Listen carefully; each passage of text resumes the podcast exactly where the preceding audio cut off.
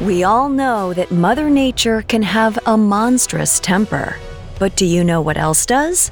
The beasts and foils featured in the Spotify original from Parcast, Mythical Monsters. Enjoy this episode and afterwards head on over to the Mythical Monsters feed and give it a follow. New episodes air every Monday, free on Spotify or wherever you get your podcasts.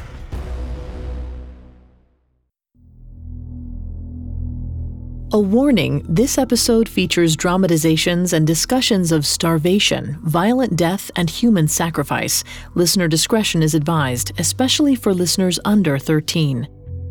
Something to note the story you're about to hear is not a direct retelling of any single myth about the Thunderbird.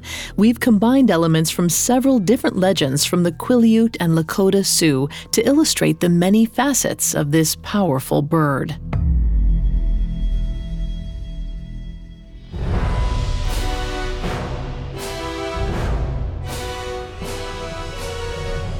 Hi, I'm Vanessa Richardson. You're listening to Mythical Monsters, the weekly podcast where we tell stories of the fearsome beasts that have stalked the human imagination for centuries. In examining the origins of these fictitious monsters, we hope to learn more about the cultures and peoples who created them. Behind every mythical creature is a deep truth about ourselves. Last week's episode was about biblical sea serpent, the Leviathan. If you haven't heard it yet, be sure to catch up on Spotify or wherever you listen to podcasts. The Leviathan has a fascinating history that reaches all the way back to the very first human civilizations. Today we're discussing another creature with deep connections to nature, the Thunderbird. In some legends, this elemental creature is considered a sacred force for good, while in others, it's a dangerous figure with the power to create unparalleled chaos and destruction. Background on the Thunderbird right after this. Hear that? It's the sound of someone whacking the ground with a rake. Specifically, they're beating around the bush which we've done enough of in this ad too, so let's get right to it. The new Moneymaker scratch off from the Ohio Lottery doesn't beat around the bush. Money Maker. Play the game and you could win money up to $2 million. With more than 88 million in prizes ranging from 50 to $500, Moneymaker cuts right to the cash. Lottery players are subject to Ohio laws and commission regulations. Play responsibly. There's a new class of blockbuster drugs.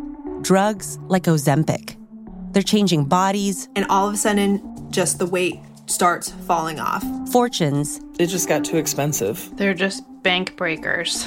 And industries. There was a lot of excitement, there was a lot of skepticism. The impact of these drugs from business to health is just beginning. From the journal, Trillion Dollar Shot.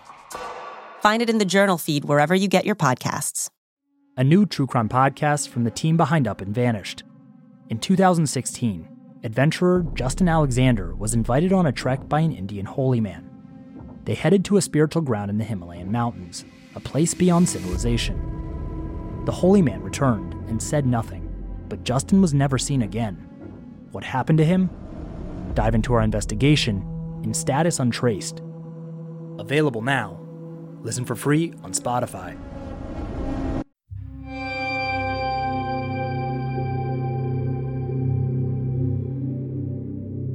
The stories of the Thunderbird appear in the cultures of indigenous peoples all across the United States.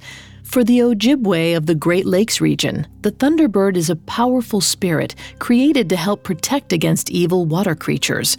The Midwestern Shawnee know them as shapeshifters called Nenimki.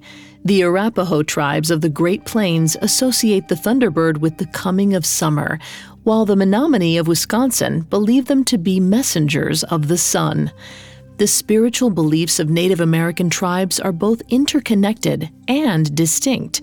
There are over a hundred major tribes in the United States, spread out over miles of desert, grassy plains, wetlands, and mountains. Though tribes had their own societies, they still traded with each other, fought wars, took captives, and made alliances, all these connections led to the spread of stories and ideas. We can see this cultural diffusion in the legend of the Thunderbird.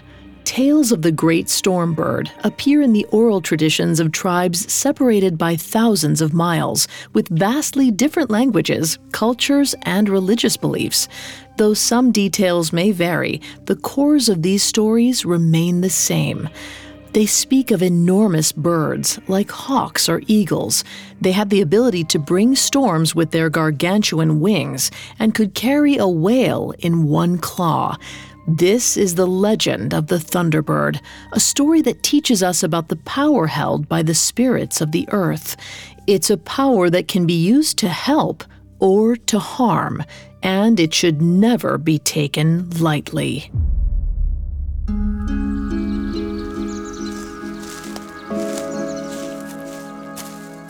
Pei-Cha made her way through the thicket of blackberry bushes. Her two year old son, Layli, followed unsteadily behind her. It was too early for blackberries, but they were desperate to find something, anything that they could eat. Pei-Cha hadn't had a real meal since the storm that destroyed the summer harvest. The tribal elders said that they had never seen anything like it.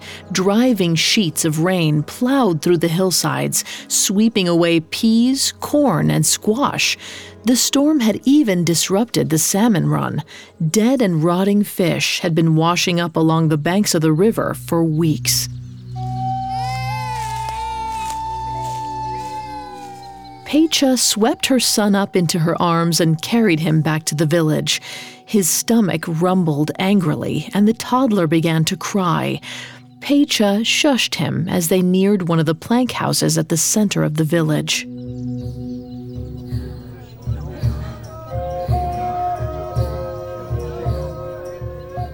The two tribal chiefs emerged from the cedar wood doorway. They carried a small canoe between them, draped in a red blanket. A shaman dressed in a bearskin cape followed behind them. The people of the village came after, walking in a line behind the three men. Pei-Cha slipped in behind her brother Haney and asked, What's going on? Haney whispered back, Mira's boy wouldn't rise from bed this morning. Mira said they hadn't had anything to eat in weeks. The boy had starved to death. Haney explained that the chiefs were taking his body to the sacred island of Akalat. They were going to show it to Kwati, the changer. Perhaps if he saw what starvation had done, he might do something to help. To make a request of the Great Spirit of Change was a dangerous gamble, but it was the only choice they had left.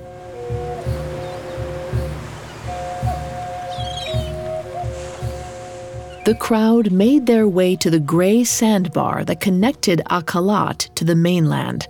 They waited there as the shaman and chiefs continued onto the island. Black shapes loomed in the trees around the trail, nestled high in the branches of cedar trees. They were war canoes, each one holding the body of a long dead chief. The sight of them filled Pei-Cha with a deep sense of foreboding. The three men reached the circle of stones at the top of the hill. White smoke began to rise, and the sound of low chanting drifted toward the crowd. As the smoke grew, it took the shape of a great funnel, growing larger and larger until it engulfed the men entirely. A long time passed. Pei-Cha's legs began to ache, but she did not dare sit down. Kwati was a temperamental spirit, and she didn't want to risk appearing disrespectful. Finally, the cone of smoke dissipated. The men looked up at the sky, and there was a deafening crack of thunder. Pei-Cha saw a bank of black clouds rolling in over the horizon. Her heart sank. Kwati had been offended by their request, and now he was sending another storm. The other villagers were whispering and pointing upward. Pei-Cha followed their gaze and felt the hairs on the back of her neck stand on end. Flying in front of the clouds as though it were dragging them behind it was a thunderbird. Pecha watched in horror as the bird and the storm drew closer. Each wing was as long as an oak tree. Its head alone was the size of her house. Its feathers were all the colors of the storm the deep purples and blues of a darkening sky, the gray black of a cloud, and the flashing silver of lightning. A deluge of rain and hail poured from each massive quill. The bird soared on a gust of freezing Arctic wind. Each flap of its massive wings created a thunderous boom. When it opened its eyes, lightning crackled out from them.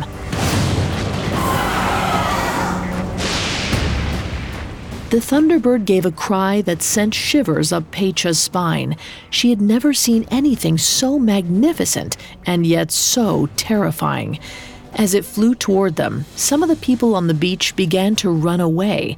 Others fell to their knees in a desperate attempt to appease the creature. Pecha felt frozen in place. All of a sudden, the bird switched direction. Pecha gasped as it dove headfirst toward the frothing waves. It disappeared beneath the water, and for a moment the shore was completely still. No one dared to even breathe.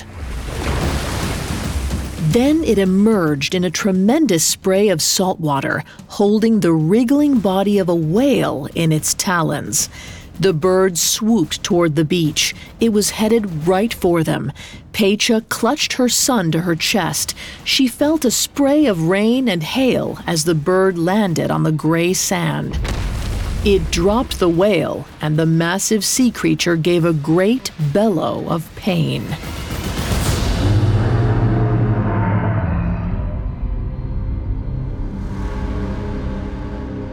A few of the villagers screamed as the Thunderbird lowered its head and closed its eyes.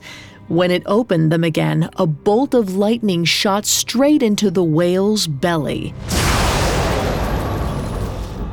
The whale gave one last terrible twitch and then was still. The bird tapped its prey with one enormous talon, rolling it toward the terrified villagers. No one moved a muscle. The Thunderbird alighted from the beach and flew back toward the open ocean, taking the storm with it and leaving behind a clear blue sky. For a moment, no one spoke. Then Pecha understood what had happened. In an awed whisper, she murmured, It was a gift. The spell broke. The crowd gathered around the whale, muttering amongst themselves. One of the chiefs made his way to the front of the crowd and pulled out a long bone knife. He made the first slice into the whale's flesh, prompting a cheer from the surrounding villagers. Pecha felt her eyes filling with tears. She set Layli down on the ground and squeezed his hand. Would he remember this day once he had grown up? Maybe not, but Pecha knew that as long as she lived, she would never forget.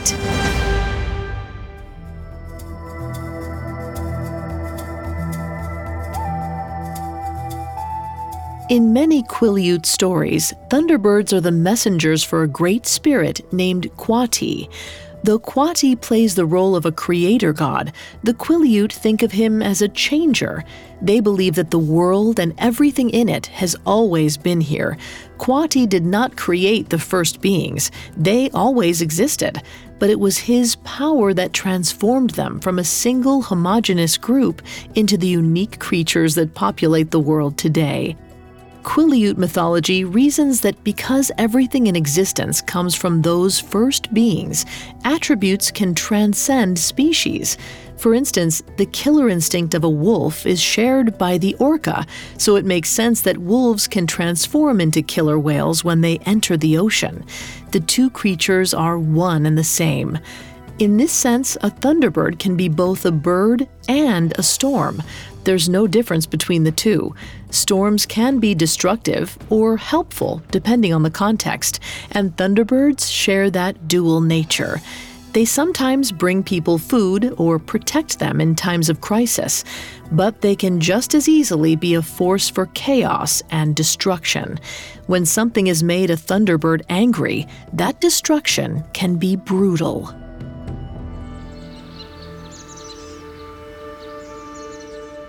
Laylee peered around the trunk of an enormous pine tree. The deer was only a few feet away, grazing contentedly on a plot of grass.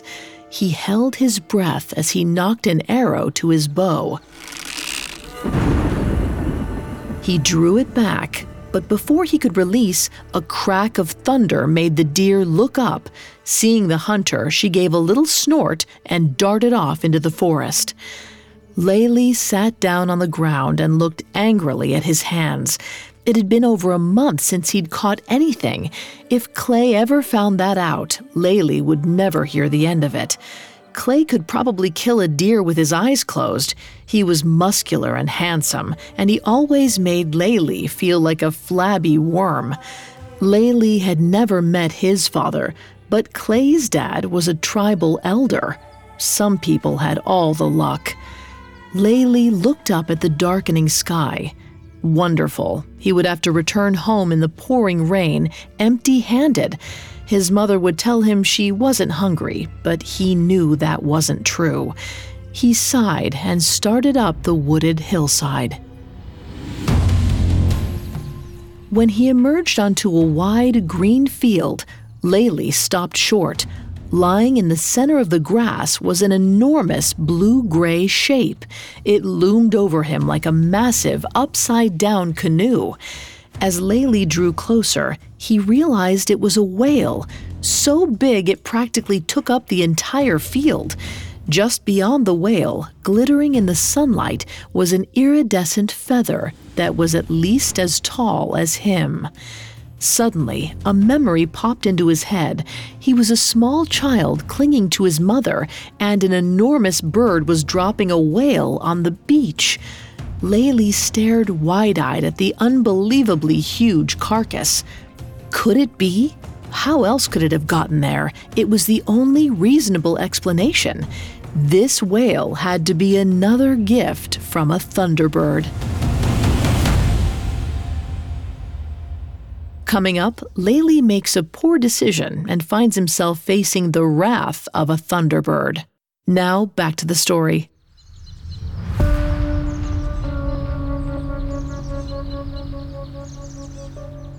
Laylee gazed open mouthed at the field in front of him. The blue gray body of a whale sat in the center. From where Laylee was standing, the whale looked like it was almost as big as the black stone hill behind it. A feather was laying just beyond the whale carcass. The bottom was colored the deep purple of a stormy sky, but the color faded into a glittering silver at the tip. He picked it up and held it in front of him like a man sized staff. It must have come from a thunderbird.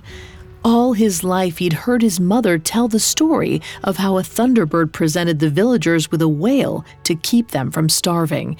He'd been very young at the time, but he still could remember standing on a beach and clinging to his mother's hand while a great storm raged around them. It was his earliest memory. He never could have imagined that he would see one himself.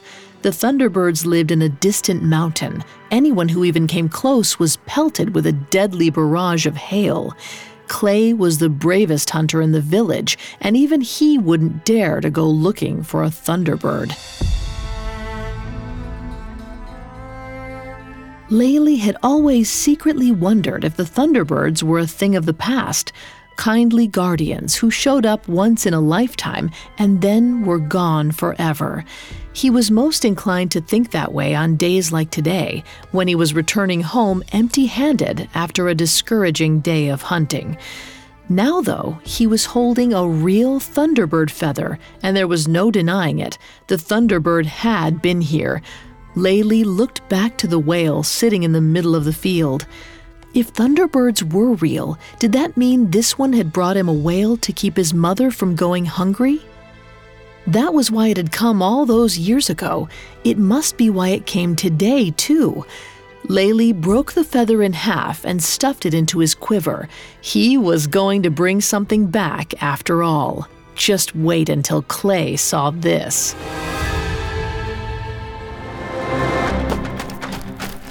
Layli ran all the way back to the village. He jogged into the dirt yard of one of the low plank houses and stood wheezing with his hands on his knees. As he caught his breath, Pecha hurried out to meet him, her brow knitted in concern as she said, What's the matter? Why were you running? You hate running. Layli smiled and pulled out the feather. His mother's face went pale and she asked where he had found it a small crowd began to gather around him as he explained.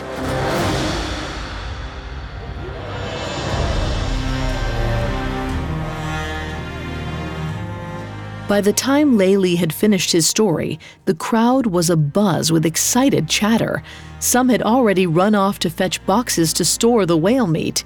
The only person who didn't look happy was his mother. Layli frowned and asked, why do you look so glum? We've been given a great gift. Pecha shook her head. I'm not so sure that we have.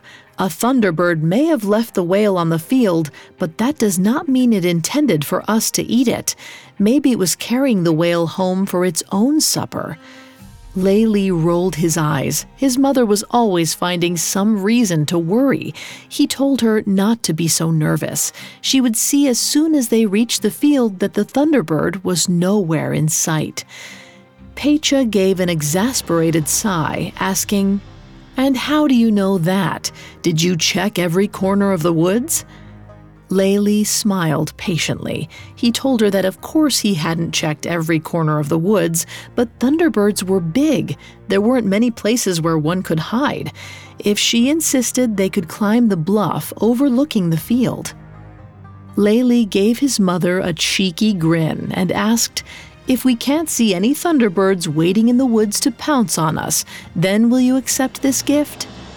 Pecha raised her eyebrows and said, I suppose I would have to.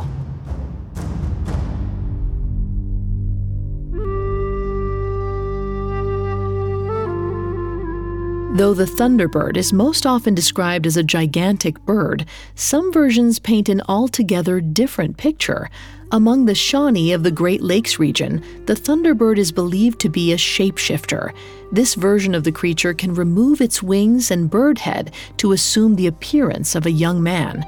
Though they look human, they often reveal themselves through their peculiar habit of speaking backwards.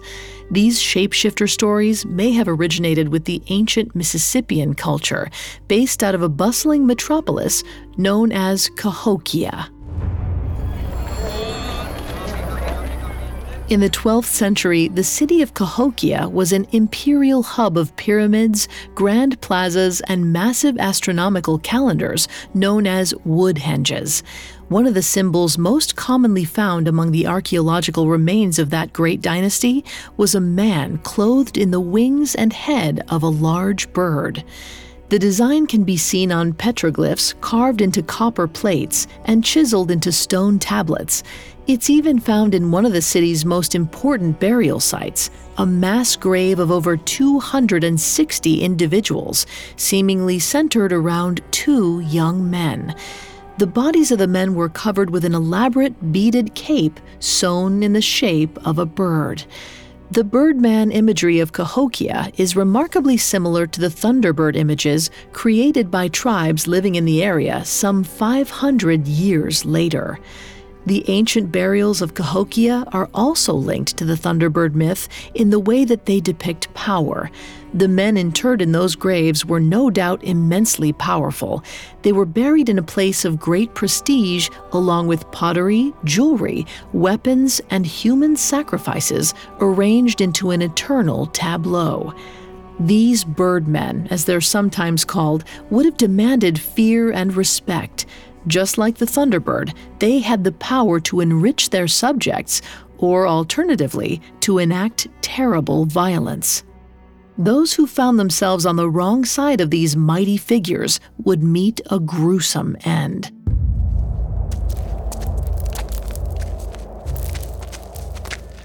As the other villagers gathered the tools that they would need to slaughter the enormous whale, Laley and his mother made their way up a rocky slope to a bluff overlooking the field. When they reached the top, Laley spread out his arms, presenting the landscape before his mother. He asked if she would partake now. Pecha didn't reply. She just squinted off into the distance, then pointed to an enormous black hill at the edge of the field and proclaimed, That is the Thunderbird. Laley laughed and told her not to be silly. That was just part of the mountain. His mother shook her head sadly. She told him to look again. Laley shaded his eyes against the midday sun and examined the rocky hill. After a moment, he saw it the deep crevices were really the folds of the bird's wing, and what he had initially taken to be veins of granite were the silver tips of the creature's enormous feathers. The Thunderbird wasn't gone at all. It had been there the whole time, sleeping soundly next to the whale that most definitely was not meant for them.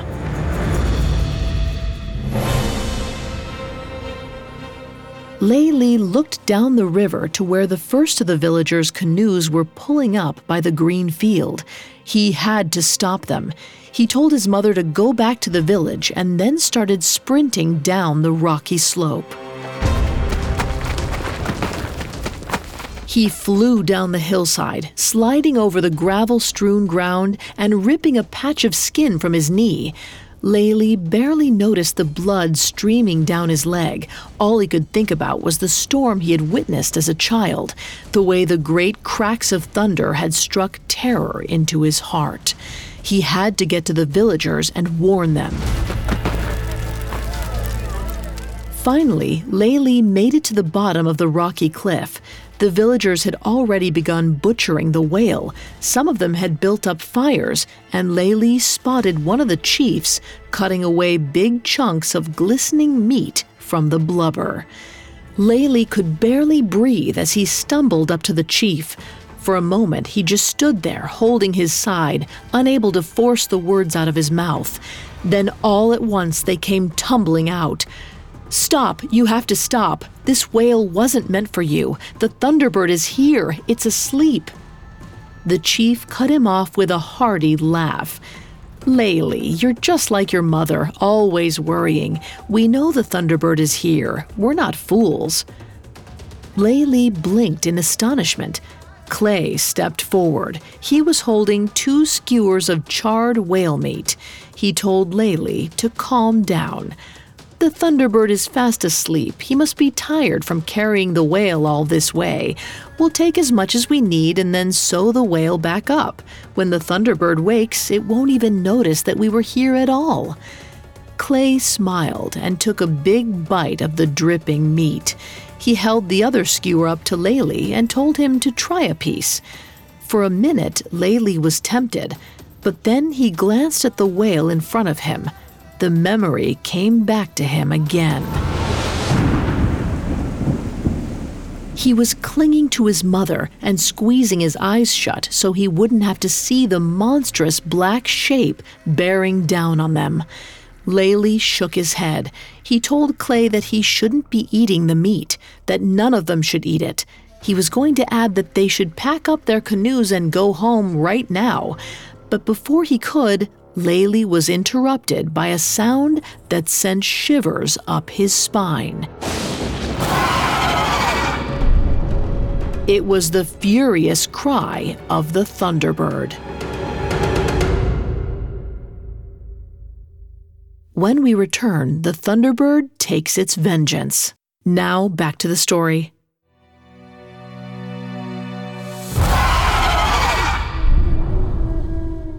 As the villagers went about butchering the whale, the shrill cry of a bird rang out over the valley. Everyone looked up at the sound, directing their attention toward the massive black shape at the edge of the field. What had looked like a part of the mountain was now unfolding itself into a gigantic bird. Laylee felt as if a lead weight had settled in his stomach. The villagers seemed transfixed. Clay gazed up at the bird and chewed thoughtfully on his skewer of whale meat. Laylee wondered frantically why no one was running. They had knowingly stolen the Thunderbird's meal while it slept. Now the feathered giant was waking. His wrath would be terrible. The bird spread its wings. With the deafening crash of thunder, it took off. As it lifted up into the sky, the pungent smell of burning metal filled the air. Laylee recognized the scent immediately. It was the way the air smelled before a storm.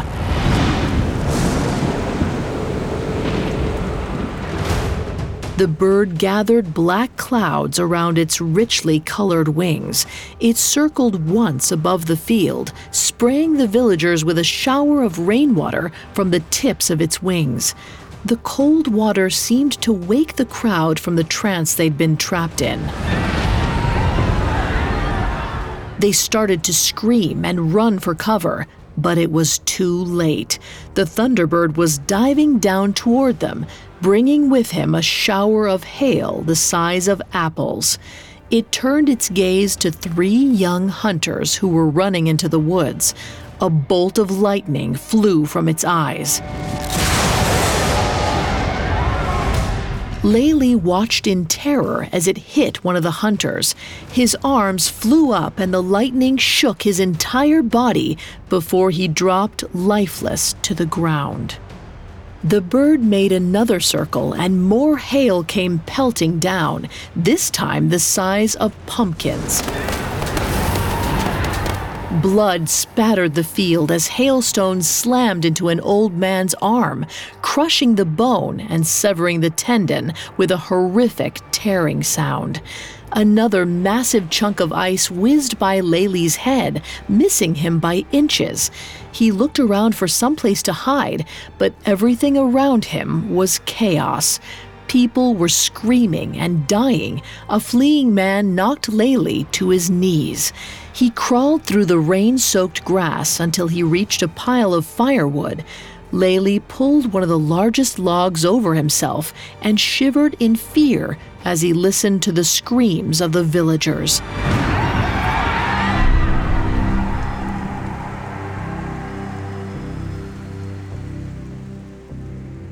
Time passed, Laylee couldn't tell if it was minutes or hours, but eventually the screaming stopped.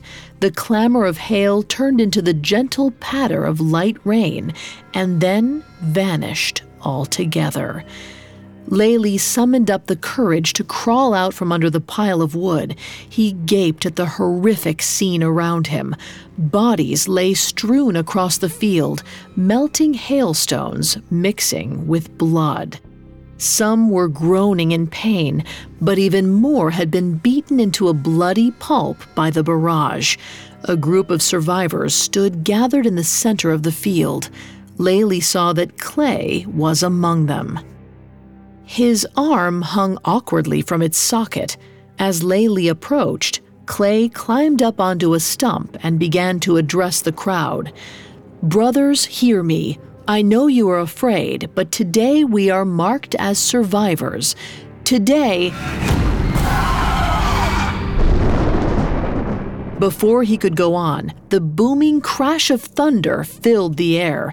Laylee looked up at the sky just as the sound of the Thunderbird's frenzied cry rang out. The bird sailed over them again. Laylee braced himself for more hail, but there was none, only a light sprinkling of rain. For a moment, he was relieved. Maybe it was all over. Then Clay moaned. He doubled over and dropped to the ground. The surrounding villagers all began clutching their stomachs. One by one, they collapsed, writhing in agony among the dead. Laylee recognized Mata, a young woman from the village who had always been kind to him. He rushed to her side, and she clutched at his arm, moaning.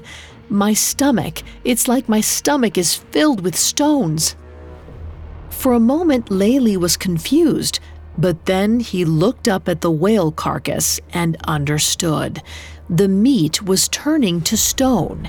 He watched in horror as the girl's stomach began to turn gray. It wasn't just the whale meat that was turning to stone, it was everything the meat touched. He wrenched her hand off his arm and backed away from the mass of writhing villagers. Clay crawled towards him, reaching out a trembling hand. Layli turned and ran from the clearing as fast as he could. The Thunderbird is one of the more widespread figures in indigenous belief systems. Its strikingly similar depictions across vast geographic distances have led to a whole host of explanations for the myth's existence. One anecdote presents a tempting theory to explain the prevalence of the Thunderbird myth. In an 1875 account, an early paleontologist named Othniel Marsh tells of being shown fossilized dinosaur bones by members of the Lakota Sioux. The Sioux told him that the bones belonged to thunder beasts, enormous horses that rode across the Great Plains, creating thunder with the pounding of their hooves. The pterosaur of the Cretaceous period could reach a wingspan of up to 36 feet. It seems plausible that the ancient ancestors of indigenous tribes might have conjured such a myth to rationalize the massive bones. Some scientists also point to the fact that many versions of the story show thunderbirds protecting humanity from huge amphibious reptiles. If early indigenous peoples were indeed finding pterosaur fossils, they would have discovered the fossils of other dinosaurs along with them. Perhaps the side by side discoveries of these two inexplicable creatures was what inspired Tales of the Thunderbird. Ancient people could have found the bones of very real animals and created a mythology where the two were ancient enemies. In many ways, the truth about these fossils was not so different from the stories that were told about them millions of years later. Maybe it's because these tales tap into an age old truth. As long as there's life on Earth, there will be conflict between predators and prey.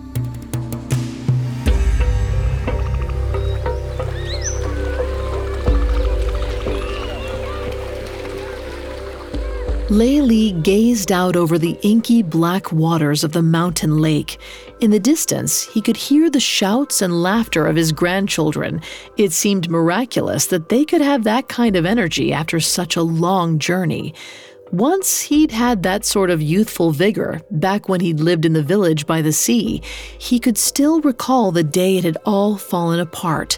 He remembered running back to the village and telling his mother that they had to leave and never come back. He could never forget the look on her face. One of Layli's daughters tapped him on the shoulder and asked if he wanted more to eat. He shook his head, smiling fondly at her. He had lived a good life in the time that had passed. He never found another tribe, but he had found something even better. He'd met his wife, and together they made their own tribe. Layli never got any better at hunting, but that was all right. Now his sons spent all day pursuing game. They never caught anything either, but they were happy. As Layli stared out at the lake, he noticed something strange. The air was completely still, but the water in the center was churning madly as if swept up in a storm. Behind him, Layli heard one of his daughters yelling. She was standing with his little granddaughter, Pecha. He watched as Pecha fell to her knees and expelled a deluge of inky black vomit onto her moccasins. Layli stood, but before he could take even a single step, he felt a sudden nausea overcome him. He swayed dizzily and then threw up onto the ground. He wiped his mouth and looked curiously at what had come out of his stomach. It looked like black soil. All around him, his family were vomiting this strange substance. Layli thought back to the day his village had turned to stone. His blood ran cold. The Thunderbird had come back. Layli had been the one to tell the villagers about the whale, and now it was seeking vengeance. Layli heard the deafening crack of thunder. He turned around to see that the water in the lake was frothing and foaming. He watched in astonishment as something rose up out of it. It had green and gold scales that glittered in the moonlight. When it looked at him, its red eyes seemed to burn his flesh. For a terrifying moment, Layli locked eyes with the gigantic serpent. This was not the Thunderbird. This was something worse. The serpent reared back and swooped down toward him. The gigantic fangs closed in on him, too fast for the old man to evade. Layli shut his eyes. This was the end. He was going to die. Then suddenly, Layli heard a familiar, deafening sound. He opened his eyes just in time to see the serpent being dragged away from him. There, struggling with the snake on the shore of the lake, was the thunderbird. Its massive talons dug into the serpent's flesh, but the snake struck back, sinking its fangs into the bird's neck. The Thunderbird cried out in pain. It reared back and dove at the snake, ramming its beak into the snake's eye. Layli ran to take shelter behind a large boulder as the two beasts grappled together. They sprayed everything around them with great gobs of mud and blood. The serpent struck again and again, Waves of blood gushed from under the bird's feathers. Layli could see that the thunderbird was moving slower. It was weakening under the snake's relentless attack. The snake reared back for one final strike. The thunderbird swiveled its head around. It opened its eyes wide, and jagged flashes of lightning hurtled out from them. They surged into the snake's open jaws. For a moment, its entire body convulsed. Then it was still. The Thunderbird's claws closed on the lifeless serpent. It spread its massive wings and took off from the lake. Layli watched as it flew away, its fallen enemy clutched in its talons. It didn't look back, Layli hadn't expected it to. He felt like he finally understood the massive bird. All these times he had thanked it or cursed it, and the Thunderbird had never given him a single thought. Layli picked himself up and looked back at his terrified family. He was lucky to be alive.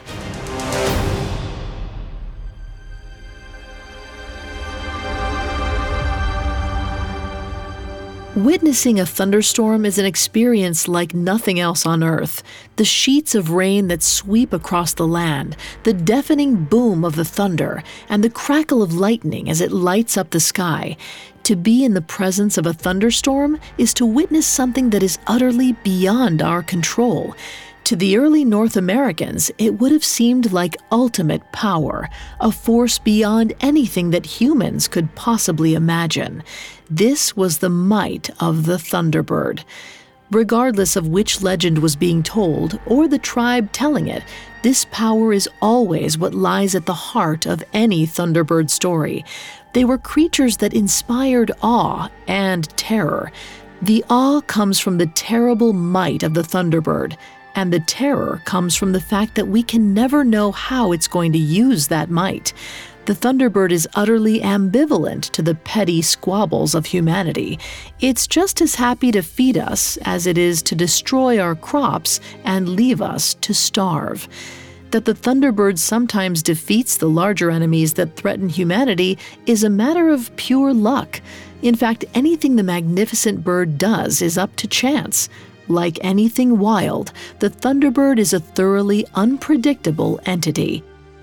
If we can't learn to fear and respect this mighty force of nature, then it will crush us the way a child crushes an ant without remorse or even a second thought.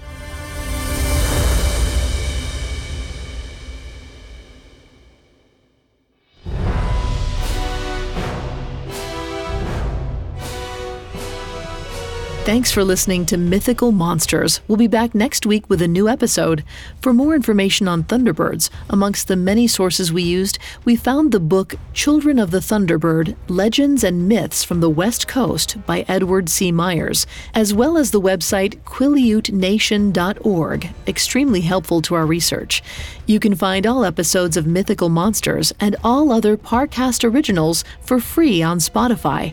Not only does Spotify already have all of your favorite music, but now Spotify's making it easy for you to enjoy all of your favorite Parcast originals, like Mythical Monsters, for free from your phone, desktop, or smart speaker. To stream Mythical Monsters on Spotify, just open the app and type Mythical Monsters in the search bar. I'll see you next time. Mythical Monsters was created by Max Cutler and is a Parcast Studios original. It is executive produced by Max Cutler, sound designed by Brian Golub, with production assistance by Ron Shapiro, Carly Madden, and Aaron Larson. This episode of Mythical Monsters was written by Zoe Louisa Lewis, with writing assistance by Greg Castro. I'm Vanessa Richardson.